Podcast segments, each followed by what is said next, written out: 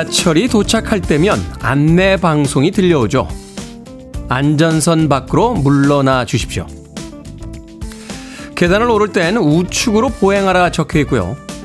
에스컬레이터에선 좌측을 비운 채 한쪽으로 줄 맞춰 서게 됩니다. 내비게이션이 알려주는 길을 따라가고 SNS가 알려주는 맛집을 쫓아 여행합니다. 누군가가 정해준 선, 누군가가 먼저 간 길을 따라 한 인생이 흘러가고 있습니다. 문득 하얀 겨울이 그리워졌습니다. 흰눈이 쌓인 아무도 아직 밟지 않은 그 위를 오직 내 발자국만을 남기며 걷고 싶어졌습니다. 7월 18일 화요일 김태현의 프리웨이 시작합니다. 고티에의 Somebody That I Used To Know로 시작했습니다. 빌보드 키드의 아침 선택 김태훈의 프리웨이 저는 클 태 자 쓰는 테디 김태훈입니다. 최민지님 안녕하세요 테디. K1257071호님 안녕하세요. 좋은 아침입니다. 아침 인사 보내주셨고요. 박혜경님께서는 안녕하세요. 출근길입니다. 여전히 오늘도 빗길이네요 하셨고요. 김경호님 안녕하세요. 비가 많이 와서 힘든 아침입니다 그래도 힘내시고 모두 화이팅입니다. 또 응원의 메시지 보내주셨습니다. 1052님께서는 연일 계속되는 호우로 어젯밤 비상근무하느라 아직도 퇴근 못했습니다. 그래도 프리웨이가 있어서 위안이 되네요. 테디 고맙습니다. 라고 하셨는데 글쎄요. 제가 어떤 위로가 되는지 모르겠습니다만 열심히 하도록 하겠습니다. 1052님. 현재 충청과 남부지방 호우경보가 내려져 있고요. 경기 남부와 강원 남부 지역 또 호우주의보가 계속되고 있습니다.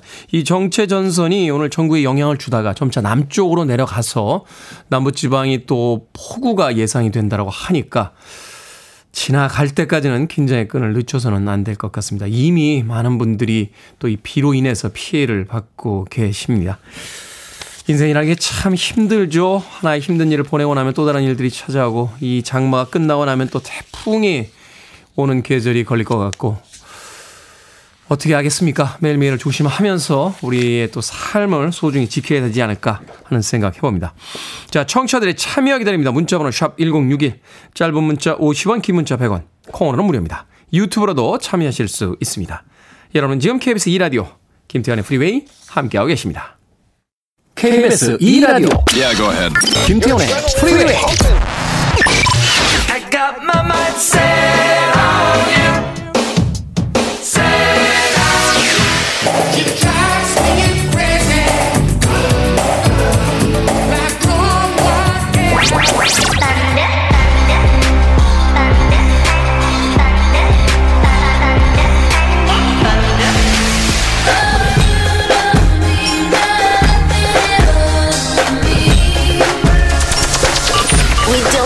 the music. 김선영님께서 신청해 주신 포스트 말론 and 스웨이 리의 Sunflower 듣고 왔습니다. 김영자님, 테디 good morning입니다. 냄비밥 먹으려고 올려놓고 대기 중인데 잘 돼야 될 텐데 냄비밥이 은근히 물 맞추기가 힘들더라고요. 냄비밥 맛있죠. 어, 냄비밥을 해서 먹게 되면 이제 누룽지를 먹을 수 있죠. 누룽지. 예. 냄비밥 물 맞추기 힘들다고요? 물론 계량컵에 따라 좀 차이가 있겠습니다만 그 종이컵 같은 거로요. 이렇게 쌀 이렇게 넣을 때 한 컵이면 한 두 공기 정도 나오는 것 같아요. 예, 제가 밥할 때 보니까. 일단 씻으신 다음에요. 그 물에 좀 불리셔야 되는데 물에다 담궈서 불리는 것보다는 채에다 받쳐서 이렇게 불리라고 하더라고요. 저도 왜 그런지는 잘 모르겠는데 그래야 이게 좀 균질하게 물에 부은데요. 센 불에다 일단 끓이십시오. 그러다 이렇게 끓어오르면 뚜껑 한번 탁 열었다 닫은 다음에 그다음에 중불 정도로 줄여서 한 15분 정도 예. 15분이었던 것 같아요. 예. 그리고 15분 끝나면 불을 끈 다음에 예. 잔열로 한 5분 정도 뜸들여서 이렇게 드시면 아주 맛있었던 기억이 납니다. 예. 어떻게 하냐고요? 해봤으니까 알죠. 아, 물량, 물량은 글쎄 뭐 사람마다 따라 좀 다르긴 한데 거의 1대1, 1대1에서 저는 한 1대 0.8 정도 했던 것 같은데요. 예. 쌀이 한 컵이면 물을 한 0.8 정도 이렇게 해서 넣었던 기억이 납니다. 제 레시피니까 너무 신뢰하지 마시고 한번 만들어 보시면 되지 않을까 하는 생각입니다. 제일 핵심이 예. 끓어오른 뒤에 15분 정도 중불이나 약불로 그 계속 하시다가 아, 끄고 나서 5분 정도 뚜껑 안 열고 그 잔열로 이뜸들이는 거예요. 이게 핵심입니다. 예. 아 이런 거 어떻게 국가 기능 자격증 없나? 예? 냄비밥 기능 자격증. 저도 근데 한지 하도 오래돼서 어, 한번 다시 해봐야지. 예전에 그 학교 다닐 때 자취방에서 하던 방법이라 김영자님 마트 상품권 보내드릴게요. 제 레시피 믿고 실패하시면 쌀한 번에 더 사셔서 쌀 한 말 더 사셔서 밥 맛있게 해 드시길 바라겠습니다. 요기조기님 아내와 단톡방을 만들어서 매일 한 가지씩 감사한 일을 적자고 했는데 점점 소재가 고갈되고 있습니다. 어제는 도저히 감사한 일이 떠오르지 않아서 오늘 하루도 살아있어줘서 감사하다고 했다가 혼이 났습니다. 오늘은 뭘, 뭘 감사할지 고민입니다. 아니, 물론 이제 오늘 하루도 살아서 보낼 수 있다는 게 가장 감사한 일이긴 합니다만 그렇다고 단톡방에 아내한테 살아 있어줘서 고맙다라고 하면 어느 아내가 좋아합니까? 예? 그 드라마 도깨비 안 보셨어요? 날이 좋아서 좋았고, 날이 안 좋아서 좋았고, 모든 날이 다 좋았다. 그러니까 거기서 힌트를 좀 얻으시면 돼요.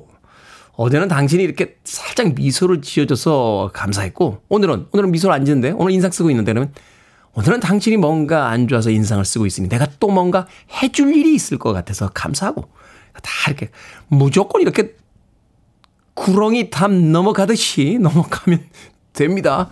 좋은 건 좋아서 좋고 안 좋은 건 또 안 좋으니까 내가 뭔가 당신을 위해서 할 일이 있겠구나 하는 생각에 감사하고 하면서 구렁이 담 넘어가듯이 넘어가 주시길 바라겠습니다. 중요한 건 내용이 아니라 태도예요. 네, 태도. 진심을 담아서 두 눈을 똑바로 응시하면서 단어 하나하나에 다 아, 깊은 마음을 담아서 네. 이런 이야기보다는 치킨 한 마리가 낫지 않을까 하는 생각이 드네요. 치킨 한 마리하고 콜라 보내드리겠습니다. 콩으로 오셨는데 다시 한번 샵 1061로 샵 1061로 이름과 아이디 보내주시면 모바일 쿠폰 보내드립니다. 짧은 문자 50원 긴 문자 100원입니다. 자 0481님께서 신청하셨습니다. 올리비아 뉴튼 존 Xanadu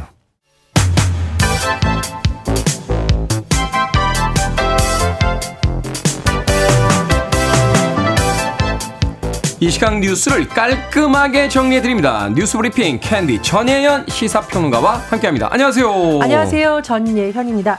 아, 이 장마 언제 끝납니까? 아, 현재 호우 상황. 아, 계속해서 지금 뭐 경보, 주의보 뜨고 있는데 좀 알려주시죠. 예, 일단 집중호우로 인한 상황 중앙재난안전대책본부의 직기상황 한번 짚어보겠습니다. 사망자 41명, 실종자 9명으로 집계됐고요. 1만 2천여 명이 일시 대피 상태입니다.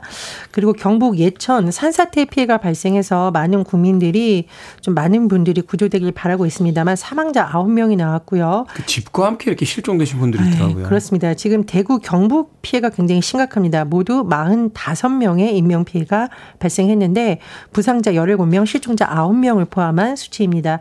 충북 청주 오성의 지하차도 침수 사고 아, 많은 국민들의 가슴을 아프게 하고 있는데 배수 작업이 90% 이상 진행되었는데요. 사망자가 14명으로 집계되고 있고 침수 차량은 17대가 지금 드러났다라고 합니다. 이 사고는 정말 인재라는 비판이 곳곳에서 제기되고 있는데 국무조정실에서 사고 원인에 대한 감찰 조사에 착수했고 경찰도 전담 수사본부를 꾸려서 현장 감식을 벌이고 있다라고 합니다. 오늘도 지금 비가 예보된 상황입니다. 그 도로 상황이라던가 이런 거 잘 살펴보셔야 됐고 특히 산사태 위험 지역에서는 각별한 주의가 필요한 것으로 보입니다. 아직 장마가 끝나지 않았습니다. 자, 집중호우로 피해 상황이 참담한 가운데 홍준표 대구시장이 국민 정서와 맞지 않는 행보는 논란을 일으키고 있다라는 뉴스가 들어왔습니다. 예, 경북 북부 지역에 집중호우가 내렸던 날이죠. 지난 15일 오전에 홍준표 대구시장이 골프를 치러 간 것으로 알려져 논란이고 있습니다. 홍 시장이 이날 오전 11시 20분쯤 대구시 동구의 팔공산 안에 있는 골프장에서 지인들과 라운딩을 시작을 했는데 한 시간여 만에 비가 많이 내리면서 골프장 측이 이 라운딩 중단 요청을 했었다. 라는 지금 소식이 전해지고 있습니다. 그런데 사실 이 대구와 인접한 경북 북부 지역에서는 이미 여러 가지 산사태로 여러 명이 실종되었다는 속보가 나오고 있다는 상황이었다. 골프장으로 출발하기 전부터 이런 소식이 전해지고 있었는데 재난과 비상 상황에 대비해야 되는 지자체로서 이게 맞는 행보냐라는 비판이 나오고 있습니다. 하지만 홍준표 대구시장은 페이스북에 입장문을 올려서 주말 개인 일정은 일체 공개하지 않고 철저한 프라이버시라는 취지의 주장을 펼쳤고요. 주말에 골프 치면 안 된다는 규정이 공직사회 어디 있냐라고 반박했다라고 합니다. 대통령이라면 다르겠지만 공직자들의 주말은 자유고 주말 골프 논란에 대해서 전혀 개의치 않는다고 했지만 대구의 시민단체와 야당을 중심으로 거센 입장이 다시 나오고 있습니다. 대구 참여연대에서 성명을 내고서 이 와중에 홍준표 시장이 골프를 치고 있었다니 기가 막힐 노릇이라면서 시민이 안중에 없고 시정 판단력이 흐려졌다면 시장직을 내려놓고 노후를 즐기는 것도 한 방법이다라고 꼬집었다라고 합니다.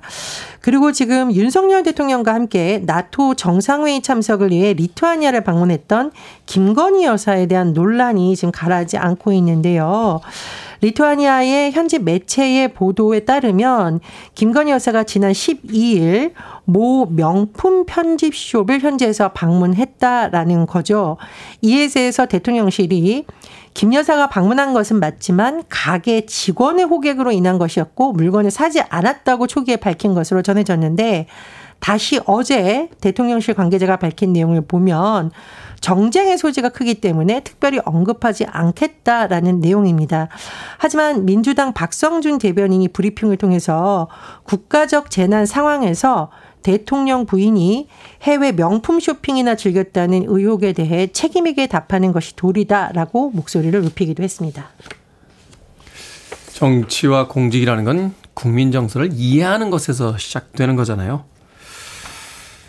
자, 한국은행이 우리나라 가계부채에 대해 경고했습니다. 성장을 막고 자산 불평등을 키운다라고 경고했는데 가계부채 이야기 지금 몇 년째 계속 나오고 있는데 이거 정말 어느 순간에 터지는 거 아닌가 하는 불안감이 좀 있습니다. 아, 그렇습니다. 한국은행에서 가계부채의 증가의 원인, 영향, 그리고 연착륙 방안에 대한 보고서를 냈는데요. 국내 총 생산 대비 가계 부채 비율이 지난해 말 기준으로 105.0%였습니다. 그래서 이제 주요 43개국을 비교해 봤더니 스위스, 호주에 이어서 우리나라가 세 번째로 높았다고 하는데요. 그렇다면 왜 이렇게 가계부채가 급증을 했을까요? 일단 은행을 비롯한 금융기관에서는 수익성은 높고 하지만 상대적으로 떼일 염려가 없는 가계 대출에 굉장히 적극적이라는 점. 그리고 대출을 받으려는 사람들 입장에서는 이 금리가 낮은 시기에 이것을 지렛대로 활용해서 자산 투자에 나서려는 성향이 있는데 이것이 맞물렸다라는 분석이 나오고 있다고 합니다. 문제는 이게 가계 부채가 말씀해 주셨듯이 시한폭탄이라고 많이 비유가 되거든요. 네.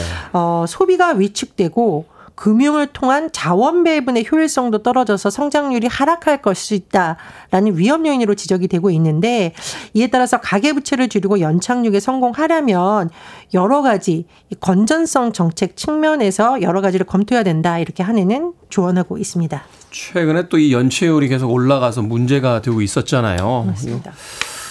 좀 잘 관리해야 될 것 같습니다. 자, 올해 국제 물리 올림피아드에서 한국 대표단이 국가 종합 1위를 차지했습니다. 아, 대단하죠. 일본 도쿄에서 끝난 국제 물리 올림피아드 53회 대회에서 한국 대표단에 소속된 학생 다섯 명 전원이 금메달을 땄다. 아, 저는 이거 보고 진짜 박수를 절로 쳤는데. 네. 한국 대표단은 노희현, 서규민, 이준서, 이현채, 한종현 학생이 모두 금메달을 획득하면서 중국과 함께 국가 종합 1위를 달성했다라고 합니다. 국제 물리 올림피아드는요. 실험, 이론 영역으로 나뉜 시험을 각각 5시간씩 이틀 동안 보도록 진행이 된다라고 하는데 올해 시험 문제 아, 전 이게 무슨 말인지 사실 이해를 잘 못했는데 키블 저울의 원리를 이용한 질량 측정과 빛의 굴절 현상을 이용한 두께 측정 문제가 출제했다고 하는데 저희는 문제 해석이 안 되네요. 그러니까요. 우리나라 학생 다섯 명 전원이 금메달을 따냈다고 합니다. 이 과정이 참 쉽지 않았다고 하는데 열정으로 국백해온 학생들 모두에게 정말 큰 박수 보냅니다. 미래 노벨 물리학상 받을 우리 재원들이 거기 있었군요. 자, 오늘의 시사 엉뚱 퀴즈 어떤 문제입니까? 네, 앞서 가계부채 관련 소식을 전해드렸습니다. 부채를 붙여서요, 정말 이 부채도 날려버리고 싶다는 생각이 듭니다. 여기서 오늘의 시사 엉뚱 퀴즈 나갑니다. 우리 조상들은요, 여름을 앞두고 이 명절에 부채를 선물하는 풍습이 있었습니다.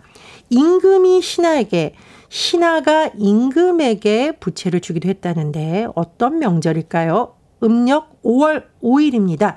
1번 정오, 2번 단오, 3번 3355, 4번 미안하오. 정답 아시는 분들은 지금 보내주시면 됩니다. 재미는 오더 포함해서 모두 30분에게 2인 빙수 쿠폰 보내드리겠습니다. 우리 조상들은 여름을 앞두고 이 명절에 부채를 선물하는 풍습이 있었습니다. 임금이 신하에게, 신하가 임금에게 주기도 했다는데요. 어떤 명절일까요? 음력 5월 5일이죠. 1번은 정오, 2번은 단오, 3번은 335, 4번은 미안하오 되겠습니다. 문자번호 샵 1061, 짧은 문자 50원, 긴 문자 100원, 콩으로는 무료입니다. 뉴스 브리핑 전혜연 시사평론가와 함께했습니다. 고맙습니다. 감사합니다. Just a young gun with a quick fuse. I was uptight, wanna let loose. I was dreaming. G세대에게 전폭적인 인기를 얻었죠. 강정님께서 신청하셨습니다. Imagine Dragons, Thunder. Yes, sir. Not a follower. Fit the box, fit the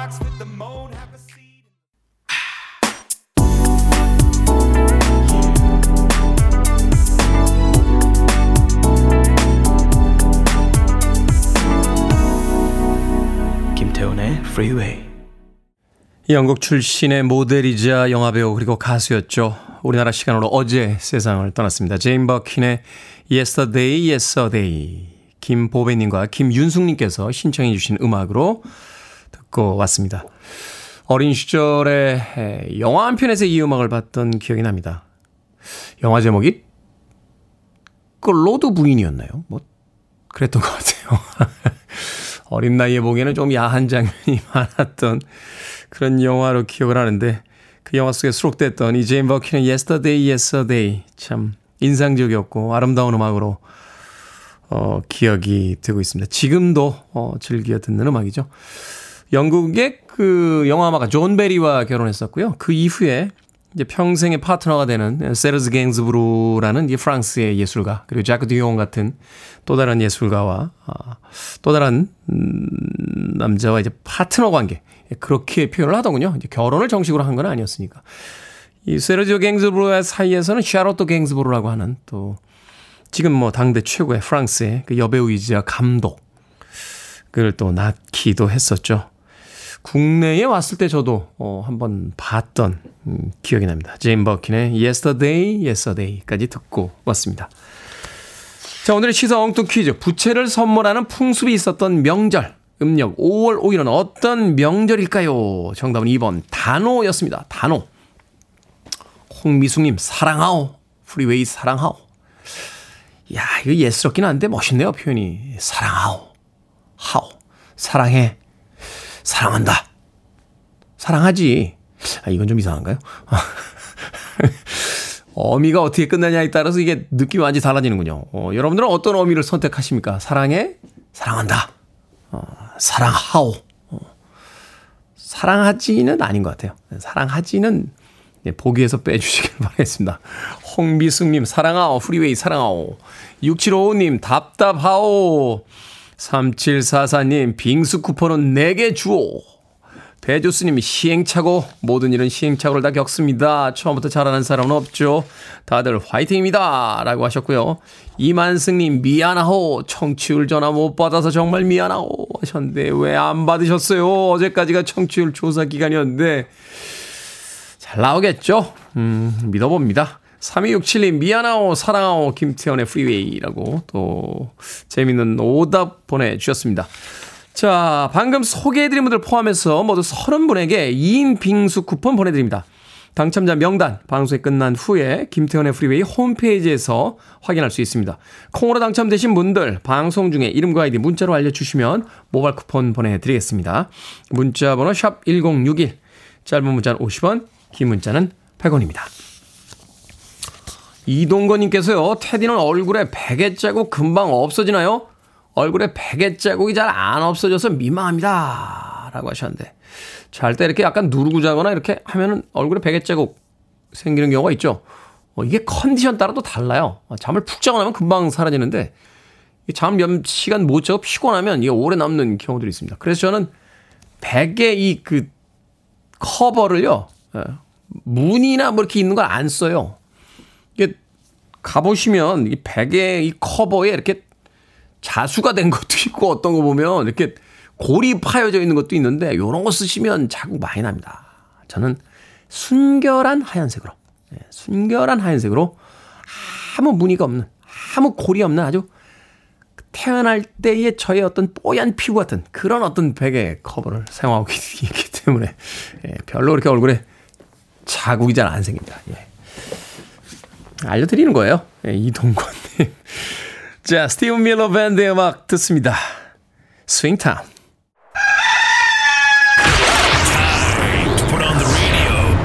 김태훈의 프리웨이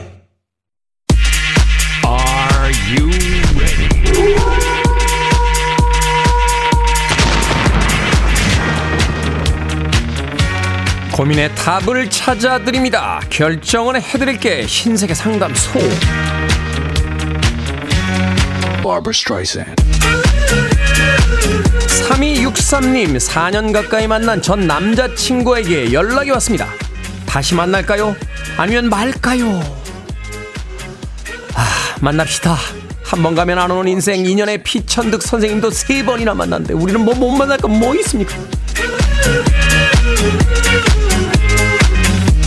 전종철님, 손님이 놓고 가신 우산을 어떻게 해야 될지 고민입니다. 1년 넘은 건 버릴까요? 아니면 보관할까요? 버리세요. 놓고 간 손님들은 막상 어디다 놓고 왔는지 기억 못 하세요. 5661님, 20년 지기 친구와 절교한 지 2년이 됐는데 결혼한다는 연락이 왔습니다. 갈까요? 아니면 가지 말까요? 갑시다. 그렇게 또 화해하는 거죠, 뭐. 9910님, 팝콘 교환권이 있는데요. 보고 싶은 영화는 없어요. 팝콘만 밖으로 영화관 갈까요? 아니면 먹지 말까요? 먹지 마세요. 팝콘을 영화관에서 먹어야지. 저도 제대한 뒤에 라면 끓여봤는데 군대 라면 맛안 납니다.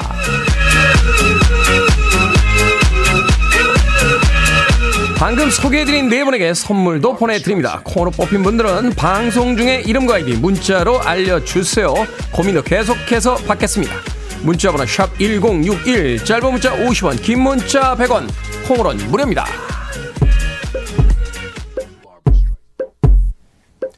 넬리 포타도입니다. Say it right.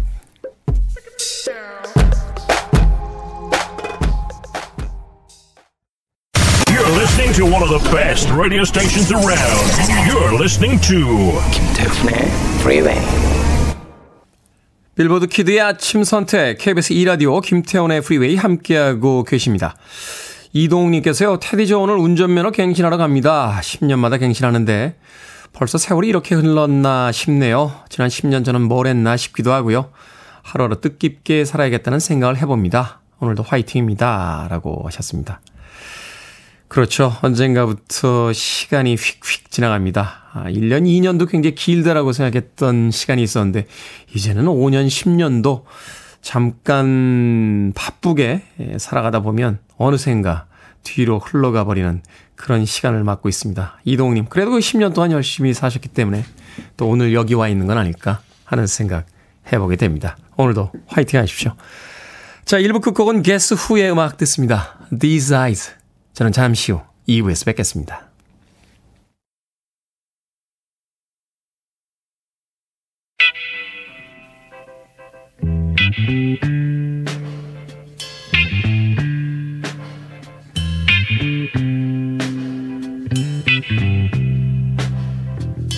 These eyes cry every night for you. These arms. Long to hold you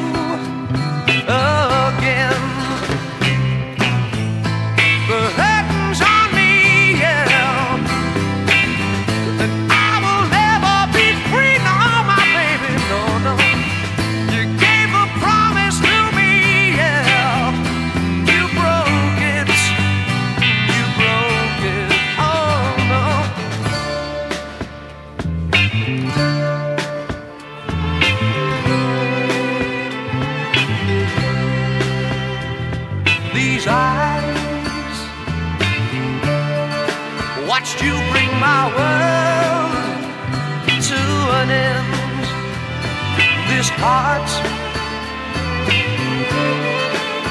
Could not accept and pretend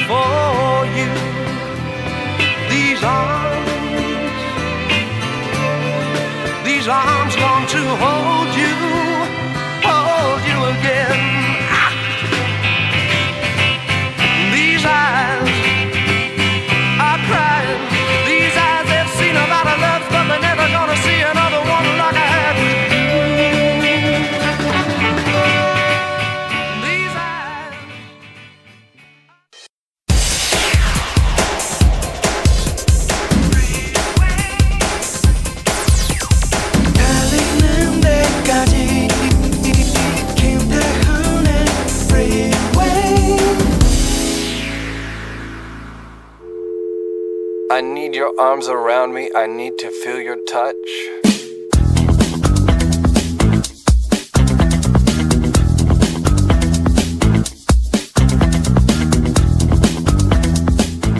원곡은 별로였는데 편곡을 하면 명곡이 되기도 한다.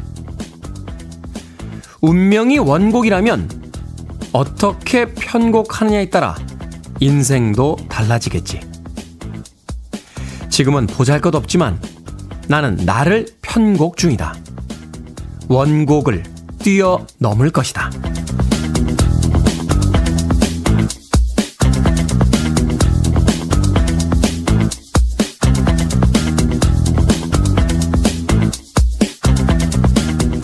뭐든 읽어주는 남자. 오늘은 청취자 정소연 님이 보내주신 이장근 시인의 시, 운명을 편곡하다를 읽어드렸습니다.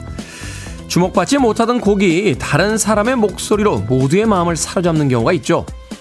편곡과 가수가 달라져서였을까요? 아니면 시대, 국가, 마케팅의 차이? 그것도 아니면 운이 좋아서였을까요?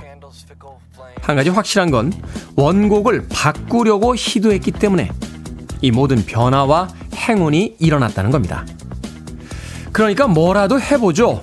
조금씩 고치고 연습하다 보면 원곡보다 훨씬 사랑받는 명곡이 탄생하게 될지도 모르니까요. 빌보드 핫백 차트 1위에 올랐던 곡이었죠. 조지 해리슨의 Got My Mind Set on You 듣고 왔습니다.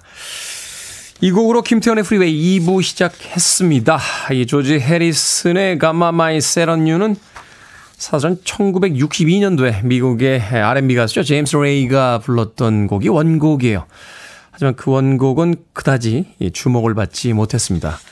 하지만 조지 해리슨이 1980년대 후반에 이 곡을 이제 리메이크 하면서 빌보드 핫백 차트 1위에 올리면서 어, 새롭게 히트를 기록하기도 했습니다. 마치 원곡보다 편곡을 통해서 또 다른 명곡이 태어난 것 같은 그런 대표적인 예가 바로 이 조지 해리슨의 가마마이 세런유가 아닐까 하는 생각이 드는군요. 자, 앞서 일상의 재발견, 우리 하루를 꼼꼼하게 들여다보는 시간, 꼼꼼하게 들여다보는 시간, 뭐든 읽어주는 남자.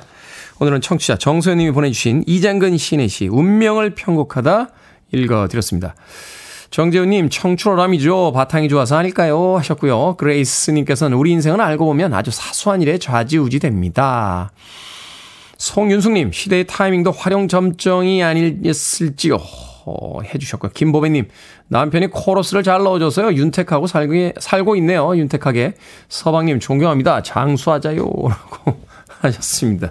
서방님 남편분이 코러스를 잘 넣어주고 계세요. 그렇군요. 가족이 거대한 합창단이라고 볼 수도 있겠네요. 어, 메인 보컬이 있으면 또 화음을 넣는 사람도 있는 거고. 물론 나만의 인생에서는 다 내가 메인 보컬이겠습니다만 또 여러 사람이 모인 그 과정, 또 가족, 혹은 모임 속에서는 음, 누군가와 누군가의 역할이 아주 조화롭게 나눠지는 것도 화음이 잘 맞는 음, 그런 또 요인이 되지 않을까 하는 생각이 듭니다. 자, 아, 원곡이 좀 부족하다 할지라도 편곡을 통해서 우리는 명곡을 만들 수 있다. 오늘의 뭐든 읽어주는 남자의 교훈이었습니다. 자, 여러분 주변에 의미 있는 문구라면 뭐든지 읽어드립니다. 김태현의 프리웨이 검색하고 들어오셔서 홈페이지 게시판 사용하시면 됩니다. 말머리 뭐든 달아서 문자로도 참여 가능하고요. 문자 번호는 샵 1061. 짧은 문자는 50원, 긴 문자는 100원, 콩으로는 무료입니다. 채택된 청취자 정소연님에게 촉촉한 카스테라와 아메리카노 두 잔 모바일 쿠폰 보내드리겠습니다. I want it. I need it. I'm desperate for it.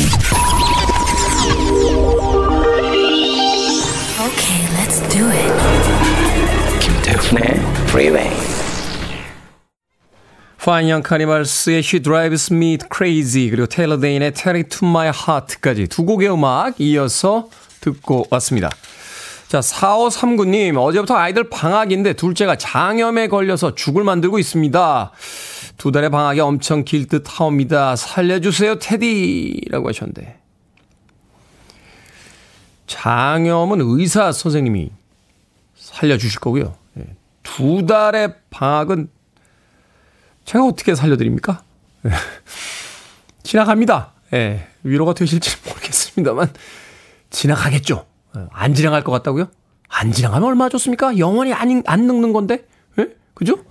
영원히 계속될 것 같아, 이런 고통. 그러면 영원히 우리는 안 늙는 겁니다. 그러니까, 안 지나가도 좋고, 지나가면 좋고, 사오, 사오, 삼군. 아이들의 방학이 그렇게 힘든가요? 어, 경험해 본 적이 없으니까 뭐라고 말씀을 못 드리겠네요. 어, 도너츠 6개 팩. 예, 하지만 저희는 도나츠라고 하죠. 야, 도나스라고 하죠. 도나스. 도나스 6개 팩 보내드리겠습니다.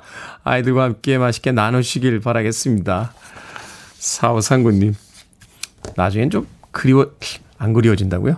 예, 그냥 홀가분하다고요. 밖에 있는 우리 학부모 한 분께서, 네, 고개를 절레절레 흔들고 계세요. 네, 4539님. 자, 1871님, 이혼을 한 번 했는데요. 아직 장가를 한 번도 안 간 남자랑 썸을 타고 있습니다. 그런데 제 상황 때문에 선은 그으면서 항상 먼저, 어, 만나자고 해요. 서로 호감은 있는 것 같긴 한데 계속 만나야 할까요? 하셨습니다. 그러니까 썸을 탄다는 건 좋아하는 감정이 있다는 거잖아요. 예. 이게 뭐 큰 문제인가요? 2023년도에? 신경 쓰지 마세요. 어, 그 남자분이 알아서 할 거예요. 예. 이건 내가 알아서 할 문제가 아닙니다. 그 사, 남자분이 알아서 할 문제입니다. 1871님. 받아들일 수 있으면 계속 썸을 타고 또 관계의 발전이 있을 거고. 그 남자분이 뭐, 안 될 것 같다. 그러면 그 남자분이 결정하지 않겠습니까? 내가 걱정할 필요 없는 것 같아요. 1872님께서는 그 감정대로 앞으로 나아가시면 되지 않을까 하는 생각이 듭니다. 이거는 이혼을 하고 안 하고의 문제는 아닌 것 같은데요. 그냥 어, 남녀가 만나게 되면 다 그런 거 아닙니까? 예. 내가 내 조건을 바꿀 수는 없잖아요. 어, 상대가 알아서 하겠죠. 음악 듣겠습니다. 조피승님과 박형숙님께서 신청해 주신 곡이에요. 트레시 셰프만, 페스트카.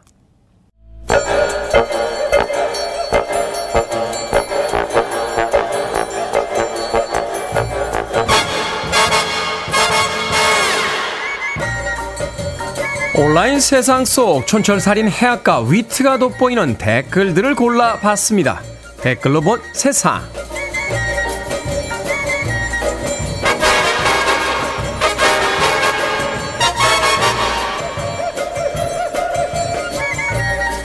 첫 번째 댓글로 본 세상. 요즘 중국의 일부 청년들 사이에서 전동 휠체어가 유행이라고 합니다. 노약자들의 이동을 돕기 위한 물건이지만 전동 휠체어를 타고 출퇴근을 하거나 쇼핑몰을 이용하는 경우가 늘고 있다는군요. 실제로 올 상반기 전동 휠체어 거래 건수는 전년 대비 60% 증가했다고 합니다. 여기에 달린 댓글 드립니다. 아이피님, 그렇게 자꾸 걷지 않다가는 하체 부실로 평생 타고 다니게 될지도 몰라요. 젊었을 때 운동합시다. 제로님, 이해는 돼요. 저도 한 번쯤 타보고 싶었거든요. 그런데 하고 싶다고 다 실제로 하지는 않습니다. 참, 우리는 킥보드 타는 젊은이들 보면서 운동 안에 큰일이다 라고 했더니 역시 뛰는 분들 위해 나는 분들도 있군요.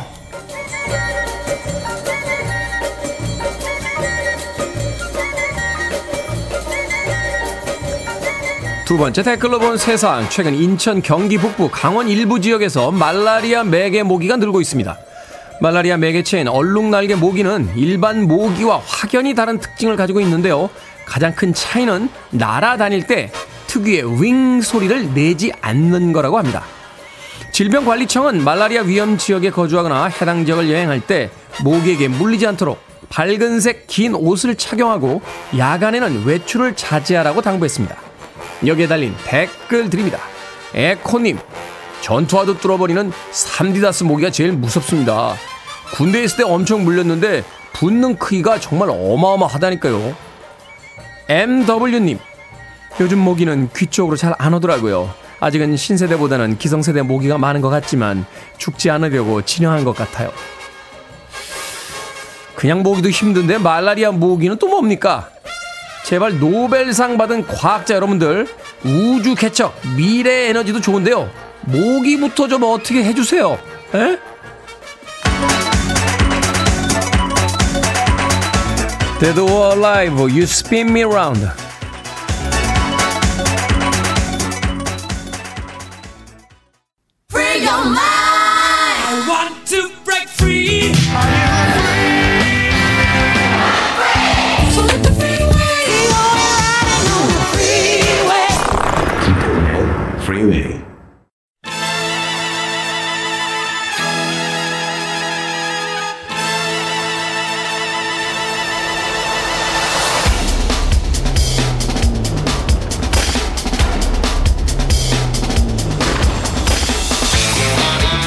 피가 되고 살이 되는 경제 상식 이 시간에 채워드립니다. 언더스탠딩 안승찬 경제 전문 기자와 함께합니다. 이게 머니 사무소 기자님 나오셨습니다. 안녕하세요. 안녕하세요. 비 피해 별로 없으십니까? 네, 뭐. 그러니까 뭐 예전에는 뭐 아이고, 식사하셨습니까라고 묻듯이 이제는 비 네. 피해 없으십니까라고 묻게 됩니다. 저는 괜찮은데 또 가끔 사고가 당하신 분들이 있으니까 걱정이죠. 그러니까요. 자, 퇴직연금 디폴트 옵션이 시행이 됐다라는 뉴스가 있었습니다. 예. 사전 지정 운영 제도 이렇게 부르는데 음. 이게 사실 무슨 이야기인지 잘 모르겠어요. 예. 그래서 디폴트 옵션에 대한 이야기 오늘 좀 나눠볼까 합니다. 네. 디폴트 옵션 사전 지정 운영 제도 이게 뭡니까? 아마 그 이름은 한 번씩 들어보는 보셨을 겁니다. 네. 어, 디폴트 옵션 관련법이 처음 도입된 게 2021년이었거든요. 그리고 작년에 시행령이 마련이 됐고. 네. 근데 너무 한꺼번에 바뀌면 좀 혼란스러울까봐 그동안은 유예 기간을 어, 뒀었던 거고 그 유예 기간이 지난주 12일에 끝이 났기 때문에 이제는 이제 본격적인 퇴직 연금과 관련한 디폴트 옵션 시대가 열렸다. 음. 뭐 그렇긴 하는데 난 그래도 뭐가 뭔지 모르겠다. 이런 분들이 많아서 네.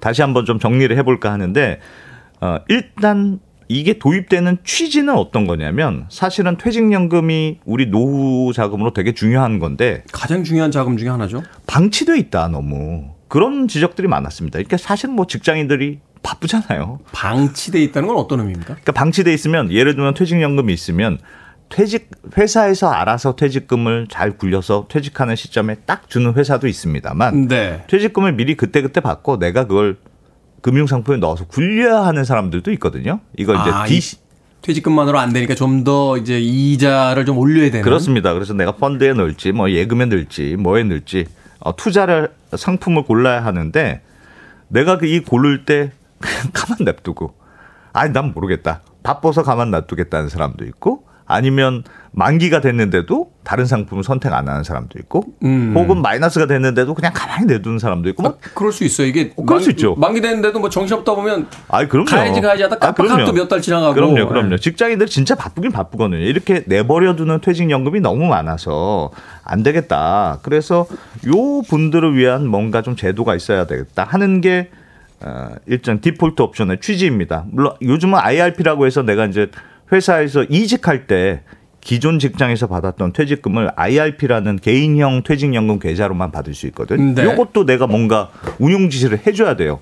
근데 운용 지시 안 하고 놀고 있는 경우가 있단 말이에요. 그냥 가만히 통장에 그런 경우들을 위해서 이제 그런 경우가 너무 많아서 이제 디폴트 옵션이 필요하다고 하는 건데 그래서 이런 경우에 디폴트 값을 사전에 미리 정해 놓으면 당신이 특별히 별도로 뭐 선택을 안 해도 미리 정해 놓은 디폴트 옵션에 의해서 내가 대신 금융회사에서 내가 대신 운용해 줄게 하는 게 디폴트 옵션의 취지입니다. 일종의 그러면 이제 그 뭐라고 할까요? 이게 저 뭐라고 하죠? 사전- 위임장을 위임장을 그렇습니다. 약간 그런 거예요. 조금 어. 구체적으로 설명을 드릴게요. 이제 일단 내가 DB형, DC형을 구별해야 되는데 네. DB형은 내가 전혀 퇴직금 신경 안 써도 되는 거. 그냥 회사에서 알아서 퇴직금 잘 모아놨다가 퇴직할 때 두는 게 DB형이라고 하는 겁니다. 너네 신경 쓰지 마. 우리가 알아서 다 어, 해서 신- 신경 하나도 안너 써도 되는 퇴직할 거. 때 우리가 딱 줄게. 예, 그건 DB형이고 그런 게 아니고 퇴직금을 그때그때 미리 내가 내 이름으로 된 통장으로 넣어주고 퇴직금은 알아서 굴리세요 하는 게 DC형입니다. 아, 요새는 퇴직금도 그렇게 그때 그때 넣어줍니까? 그때 그때 넣어주는 퇴사할 금융회- 때한 번에 주는 게 아니라 한 번에 주는 게 아니고 물론 그 통장에 있는 걸 내가 한 번에 뺄 수 없죠. 왜냐하면 퇴직할 때 써야 되는 돈이니까. 아. 근데 그 상품을 어떻게 운영할지를 내가 결정하는 거예요. 네. 그게 이제 DC형인데 DC형 퇴직연금 제도를 운영하는 회사들도 요즘 꽤 있습니다. 우리가 신경 써야 되는 건 이 DC형 퇴직연금인 회사를 내가 다니고 있을 때가 신경 써야 되는 거예요. 음, 음. 네, 그럼 금융회사에서 이제 지금은 퇴, 디폴트 옵션이 이제 제도화가 됐기 때문에 내가 DC형 퇴직연금인 사람이다. 그럼 아마 금융회사에서 카톡이 오거나 이메일이 오거나 전화가 올 겁니다. 네. 그럼 어떻게 보면 보기를 아마 줄 거예요. 보기. 보기. 한 7개에서 10개의 보기가 옵니다. 이렇게 많아요. 4개면 좋겠는데 보기가 좀 많습니다. 네. 그래서 초저위험 상품 1개, 저위험 상품 2개, 중위험 상품 2개, 고위험 상품 2개 이렇게 최소 7개, 많으면 10개까지 보기가 있을 거예요. 그중에서 내가 이제 1번에서 10번 중에 하나 딱 고르면 돼요. 약간 펀드 할 때랑 비슷하네요. 그렇습니다. 근데 펀드는 진짜 수백 가지가 있잖아요. 네. 근데 요거는 딱 7개에서 10개 보기만 있는 거예요. 그러니까 일단 뭐 어떤 상품인지 는 모르겠지만 초저 위험이냐 고위험이냐 요 사이에서 이제 사이에서 내가 있는 겁니다. 내가 고를 수 있는 겁니다. 그 사이에서 이제 왔다 갔다 하면서 네. 고를 수 있는 거예요. 그렇게 이제 딱 고르는 거예요. 그러니까 초저 위험은 말 그대로 정기예금 같은 거. 음. 그러니까 원금을 잃을 가능성은 없지만 수익률은 뭐 그렇게 안 높고 이럴 가능성은 아예 없습니까? 거의 없습니까? 거의 없다고 보면 됩니다. 은행이니까. 거의 없다. 네, 시중은행이니까 저 거의 없다. 저 같은 사람은 거의 없다도 불안하거든요. 거의 없다. 네. 네. 뭐 그렇고 저위험은 정기예금에 뭐 많이 넣어놓지만 일부는 이제 펀드에 넣는 뭐 그런 상품들이 주로 구성이 되고 중위험은 정기예금은 좀 작게 뭐좀 펀드의 절반 이상을 넣는 거고 고위험은 펀드에 난 다 넣는다 이렇게 이해하시면 되는데 네. 그러니까 요렇게 보기 10가 7개에서 10가지 보기 중에 내 성향에 맞춰서 난 뭐 절대 돈 잃으면 안 되니까 음. 뭐 1번 초지험 상, 초저위험 상품 이렇게 고를 수도 있고 나는 뭐 좀 리스크를 걸더라도 수익률이 중요해. 한 사람들은 뭐 중위험, 고위험 상품 고르면 되고 이런 식으로 이제 내가 사전에 제시된 보기 중에 하나를 선택해 놓는 거예요. 그럼 내가 디폴트 옵션을 미리 선택을 하는 겁니다. 자, 선택을 했다. 예, 그럼 여기서 중요한 게 뭐냐면 디폴트 옵션은 최종 보루라는 성격을 이해하시는 게 중요해요. 그러니까 디폴트 옵션을 골랐다고 해서 그거대로 바로 투자가 되는 게 아닙니다. 어. 되는 게 아니고 요거는 내가 아무런 지시를 안 했을 때 내가 돈이 그냥 내 통장에서 그냥 놀고 있을 때 디폴트 옵션이 등장해서 펀드를 굴려주는 거예요. 일단 지정을 해놓지만 평소에는 그러니까 내가 그건 지정해 놓고 네. 난 평소에 나는 뭐 이 펀드가 마음에 드네. 나는 뭐 이 정기예금이 많이 드 내가 그냥 운영을 굴릴 수가 있습니다. 그러니까 말하자면 이제 자동 항법 장치는 걸어놨는데 그렇죠. 내가 그냥 운전을 하고 갈 때는 그게 운행이 안 되다가 그렇죠. 아 귀찮아 하고서 이제 어. 핸들을 놓고 이제 내가 멍 때리고 있다. 멍 때려서 어? 얘 핸들 놓았는데 그러면 어. 그때부터 자동 항법 장치가 그렇습니다. 움직이기 시작한다. 그렇습니다. 그게 아. 디폴트 옵션입니다. 그래서 내가 정기예금을 들었는데 그게 뭐 만기가 됐을 수 있잖아요. 그럼 내가 다른 걸 선택을 해야 되지 않습니까? 그렇죠. 근데 만기 선택을 안 하고 어, 계속 놀고 있어. 음. 그럴 때 가만히 보고 있다가 디폴트 옵션이 그때 싹 등장해서 네가 아무리 기다려도 운용을 안 하니 디폴트 옵션에 미리 정해진 대로 돈은 여기로 들어갑니다. 아, 야, 야, 야, 얘 잔다. 우리가 운전하자. 이러면서 가는 거군요. 네. 그렇죠. 그럼 뭐 DC형 상품도 회사에서 이제 퇴직금이 들어왔는데 이거 운용 지시를 안 하고 놀고 있다. 그런 음. 경우에도 이제 디폴트 옵션이 들어와서 처음에는 4주간을 그냥 지켜봅니다. 4주간. 이게 그 기간이 이제 4주네요. 4주에 처음에 4주를 지켜봐요. 근데 아무 운용 지시를 안 해요. 돈은 놀고 있는데. 그럼 4주가 지난 다음에 어, 금융회사에서 알람을 보내요. 당신이 지금 4주 동안 아무 운용 지시를 안 하는데 만약에 진짜로 안 할 거면 2주 후에 디폴트 옵션 선택한 대로 돈이 갑니다. 음. 어, 그러면 그 알람 보고 아 난 이거 싫어 하고 새로 고를 수도 있고 그렇죠. 가만히 놔두면 디폴트 옵션으로 내가 사전에 선택했던 그 펀드나 그 정기예금으로 돈이 들어간다. 2주 이후에. 그렇게 이해하시면 됩니다. 선택 안 하면. 어, 선택 안 하면. 디폴트 옵션 이제 왔어요. 계속 안내가. 네. 안 해. 일곱 개 보기 중에 아무것도 안 골라. 가만히 있어 그냥. 그러면 어떻게 돼? 꼭 그런 분들이 있어요. 뭐 하라 네. 그러면 난 진짜 하기 싫어. 그래서 어. 안한 분들이 있습니다. 이게 사실은 의무 사항이라 알람은 계속 올 거예요. 알람은 계속 온다. 네. 근데 안 해도 뭐 어떻게 할 수 있는 방법은 없죠. 그래서 음. 난 죽어도 이상하게 하기 싫어서 안 했다. 이런 경우에 나는 거의 위험이 없는 초저 위험도 싫어. 안 골라. 그러면 디폴트 옵션 선택은 안 해도 말씀드렸다시피 내가 그냥 상품 고를 수 있습니다. 내가 뭐 디폴트 옵션을 사전에 지정하지 않았더라도 네. 내가 마음에 드는 정기예금, 내가 마음에 드는 펀드 고를 수 있어요. 근데 다만 디폴트 옵션은 내가 운용 지시를 내리지 않았을 때 등장하는 거라고 했잖아요. 네. 그러니까 근데 나는 선택을 하고 운영 지시를 안 했을 때. 네. 그렇죠. 근데 디폴트 옵션을 미리 지정을 안 해놨어요. 아니 선택도 안 했어. 어, 그러면 내가 운용도 안 하고 있으면 뭐놀 데가 없지 않습니까? 그러면 알람도 안 오고 이 돈은 그냥 은행 정기예금도 아니고 은행 일반 예금으로 들어갑니다. 일반 예금으로. 그러니까 이거는 그냥 최저의 금리를 받는 그렇습니다. 그냥 이거는 어디 어떻게 할 수가 없다. 그래서 은행 그냥 일반 예금에 넣어놓고 수익률은 거의 없다고 생각하시면 되고 그렇게 된다. 저는 그게 마음에 들어요. 투자는 역시 이제 한 군데보다는 이렇게 적절한 배분이 아, 중요하죠. 배분 중요하죠. 네. 50-50입니다. 큐피드. 50-50의 큐피드 듣고 왔습니다. 빌보드 키드의 아침 선택, KBS 2라디오, 김태현의 프리웨이 함께하고 계십니다. 이게 머니 사무소 경제전문 안승찬 기자와 함께 퇴직연금 사전 지정 운영제도 디폴트 옵션에 대해서 알아보고 있는데 퇴직연금을 그냥 놔두는 사람이 많으니까 조금 더 예. 적극적으로 어떤 그 운영할 수 있게 도와주자 뭐 예. 이런 취지라고 이야기를 해주셨습니다만 예, 그렇습니다. 저처럼 이제 의심이 많은 사람들은 예. 이게 과연 어. 퇴직연금을 그냥 놔둔 사람을 위한 건지 아니면 가만히 보니까 저기 노는 돈이 많으니 저걸 가지고 굴리면 은행권이나 뭐. 금융권이 돈을 좀 벌겠다 싶어서 들어온 건지 둘 다 있겠죠. 다 있겠죠. 둘다 네. 있겠죠. 근데 뭐 아, 그래도 우리나라 퇴직연금은 워낙 원금 보장형에 들어가 있는 경우가 많거든요. 네. 왜냐하면 은행에서 많이 하니까 그냥 은행 정기예금 넣으세요. 뭐 이런 경우가 많아요. 그래서 우리나라 퇴직연금 수익률이 진짜 낮긴 낮습니다. 보통 연평균 1%에서 2% 정도인데 실질적으로 마이너스란 이야기잖아요. 네, 해외에서는 그래도 뭐 60, 8%이 정도로 나오니까 음. 우리는 너무 저조한 거 아니냐. 그래서 굉장히 중요한 노후 자금인데 어떻게 좀 적극적으로 투자를 할 수 있는 환경을 좀 조성해 보자. 어, 그런 취지에서 이제 디폴트 옵션이 도입이 됐다고 이게 그런. 이야기 하시더라고요. 거의 한 10% 그러니까 한 8% 정도 나와줘야 이게 이제 복리로 아, 그럼요. 어느 정도 운영할 수 있는 돈들로 이제 올라가기 네. 시작한다고. 네. 그런데 이게 이 보시면 이번에 제가 어, 조금 전에도 설명드렸습니다만 우리나라 디폴트 옵션은 다른 나라하고 조금 차이가 있습니다. 네. 그러니까 미국이 이 디- 퇴직연금 디폴트 옵션이 잘 돼- 되어 있는 아주 대표적인 나라인데 미국은 어떻게 하냐면 디폴트 옵션이 보기로 된 게 아니에요. 음. 내 퇴직연금을 내가 이제 뭐 내가 선택할 수는 있죠. 당연히 내 퇴직연금이니까. 그렇지만 나는 바쁘기도 하고 아, 잘 모르겠다. 이런 사람들을 위해서 회사에서 퇴직연금 기금 운용위원회라는 걸 만들어서 네. 그 위원회에서 아 이 펀드 상품이 좋겠네 하고 딱- 딱 펀드를 하나 찍습니다. 네. 그래서 내가 내가 원하는 거 선택할 수도 있고 어나처럼잘 모르겠어요. 하고 난 바빠요. 할 때 그러면 당신은 별거 선택 안 하면 회사에서 선택한 요 펀드로 돈 넣어놓습니다.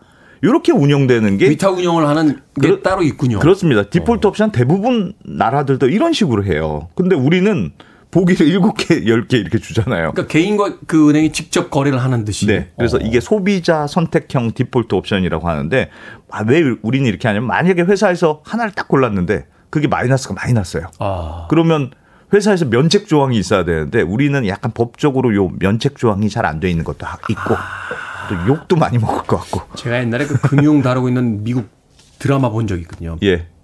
천만장자 이런 어. 드라마 본 적인데 거기서 이 그 펀드 회사들이 이 예. 그 투자 회사들이 그 자금이 그 이 확보하려고 음. 제일 공을 들이는 게 그 미국의 경찰이나 소방관 연금들 아, 있죠. 그럼요. 거기에 자금이. 어마어마하게 많으니까 네. 거기를 그렇게 로비를 하더라고요. 그 돈이 딱 들어오면 그 어마어마한 자금이 안정적으로 들어오니까. 그런데 그래서 우리는 그래서 조금 미국하고는 달리 내가 그래도 선택할 수 있는 보기는 객관식으로 보기는 주는 뭐 그런 제도라서 좀 특이하긴 한데 그래서 요 객관식 보기에 뭐가 들어가느냐가 정말 중요합니다. 네. 어, 그래서 원래는 정기예금 상품을 아예 빼려고 그랬어요. 왜냐하면 말씀드렸다시피 퇴직연금 하도 은행에 정기예금 너무 많이 넣으니까 이게 무슨 이- 의미가 있냐. 무슨 저- 의미가 있냐. 그래서 원래는 초반에는 정기예금 아예 빼, 은행 음, 음. 상품 빼 이렇게 했었는데 은행에서 굉장히 반발을 하고 로비를 어마어마하게 해서 야 그래도 퇴직연금은 이름은 안 되는데 네. 안정적인 정기예금이 들어가야지. 그렇죠. 그래서 초저위험이라는 이름으로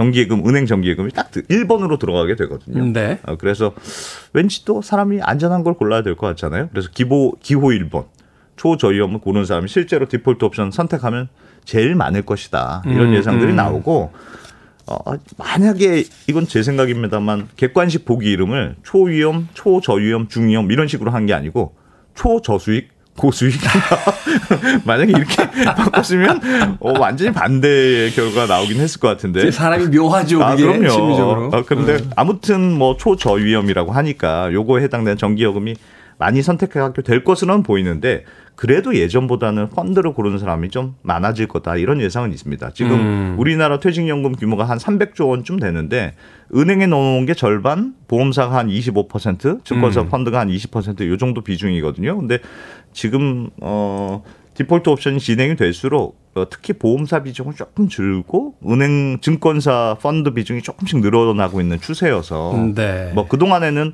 너무 펀드도 많으니까 뭐 저도 봐도 뭐 몇백 개씩 있으니까 뭐가 뭔지도 모- 모르겠거든요. 그러니까요. 예. 그뭐 공부를 하고 들여다 봐도 잘 모르겠는데 그렇습니다. 그걸 그래서 바쁜 시간에 언제 그래도. 뭐한 일곱 개 여덟 열개 객관식 보기를 주니까 그 중에서 하나 딱 찍으면 되니까 좀 편한 건 있거든요. 네. 그래서 앞으로 어, 그래서 펀드를 선택하는 자금이 예전보다는 좀 많아질 거다 이런 예상들이 있고 가장 이번에 피해를 보는 쪽은 저축은행으로 꼽습니다. 왜냐하면 저축은행 정기예금에도 지금까지 이 퇴직연금 넣어두는 분들도 많았거든요. 네. 근데 이번에 이 정기예금 어, 저축은행 정기예금은 디폴트 옵션 보기에서 빠졌어요. 아. 시중은행의 정기예금만 디폴트 옵션 보기로 들어가게 돼 있습니다. 그래서 아, 이번에 퇴직연금 자금이 자금이, 좀 빠져나갈 저축은행에서는 것이다. 좀 빠져나가는 게 불가피할 거다. 사실 저축은행이. 조금 더 이자율을 높게 줬기 때문에 이제 그쪽에 좀 많이 맞아요. 보관하신 네. 분들도 있는데, 야 학교 졸업한 지 꽤 오래됐는데 다시 이제 찍기를 해야 되는 그런 상황이 펼쳐집니다. 예, 예. 자, 나는 공격적으로 하겠다. 아마 젊은 네. 나이에 직장인들이 이런 그 선택을 많이 할 것 같은데 네. 나는 고위험이도 괜찮다. 아직 젊으니까 음. 좀 적극적으로 하겠다. 어느 펀드에 주로 투자를 하게 될까요? 이게 이제 금융회사들이 딱 상품을 딱 지정해서 이제 보여주는 거잖아요. 근데 네. 뭐 상품 조금씩 다릅니다만 대체로 보니까 TDF라는 상품을 거의 다 넣어놨고요. 이건 말씀 많이 하시더라고요. 네, TDF가 이제 target date fund라는 건데 날짜 날짜를 타겟팅한 펀드라는 뜻입니다. 그러니까 젊은 나이 내가 이제 들어가는데 젊은 나이다. 그 아직 퇴직할 때가 많이 남았다 하는 경우에는 좀 공격적인 투자를 늘려서 네. 조금 주식 비중은 많이 늘리고 예를 들면 은퇴 시점이 가까우면 채권 같은 조금 안정적인 투자를 해서 바꾸고. 쌓아놓은 퇴직연금 최대한 잃지 않는 쪽으로 이렇게 자동으로 조금 비중을 조절해주는 그런 펀드가 이제 TDF란 펀드인데 네. 그 미국은 대부분 이 TDF를 디폴트 옵션으로 넣어놨거든요. 음. 그래서 TDF 비중이 미국 퇴직연금의 한 80%될 정도로 굉장히 비중이 높습니다. 그래서 우리도 디폴트 옵션을 지금 선택을 해야 되니까 TDF 펀드 비중이 지금보다 높아질 것으로 예상이 되는데 TDF 관련해서 꼭 알아둬야 될 점이 있습니다. 그게 뭐냐? 이게 와인처럼 빈티지가 있어요. 네. 빈티지. 뒤에 날짜가 붙는다는 거네요. 그렇습니다. 그래서 예를 들면 무슨 무슨 자산운용 TDF 2025 음. 뭐 이렇게 써 있다. 그러면 이 펀드는 2025년에 은퇴하는 사람들을 위한 TDF 펀드입니다. 아, 그거를 이제 기준 뒤에 잡으면 그래서. 데이, 연도를 써놓는 거예요. 그럼 2025년이면 얼마 안 남았잖아요. 네. 그러니까 그거는 조금 보수적으로. 음. 뭐 예를 들면 TDF 2045. 그럼 45 앞으로 한 20년 은퇴 남은 사람 뒤쪽 거. 그렇습니다. 그러면 좀 공격적으로. 그러니까 디프, 디폴트 옵션에서 TDF라는 거 보이시면 아, 요거는 빈티지를 꼭 확인한 다음에 요건 좀 공격적인 거구나, 보수적인 거구나. 아, 좀 알아두시고 선택하는 게 중요할 것 같습니다. 한마디로만 딱 알려 주십시오. 하다가 바꿀 수 있습니까? 아, 바꿀 수 있죠. 고수익에서 난 저수익으로 했어. 바꿀 수 있습니다. 이렇게. 아, 알겠습니다. 자, 이게 머니 사무소 사전 지전 운영제도 어 운영 발음이 왜 이렇게 안 돼. 사전 지전 운영제도. 지정 운영제도. 네, 지정 운영제도. 예. 디폴트 옵션에 대해서 지금까지 언더스탠딩 안승찬 경제 전문 기자와 이야기 나눠봤습니다. 고맙습니다. 고맙습니다.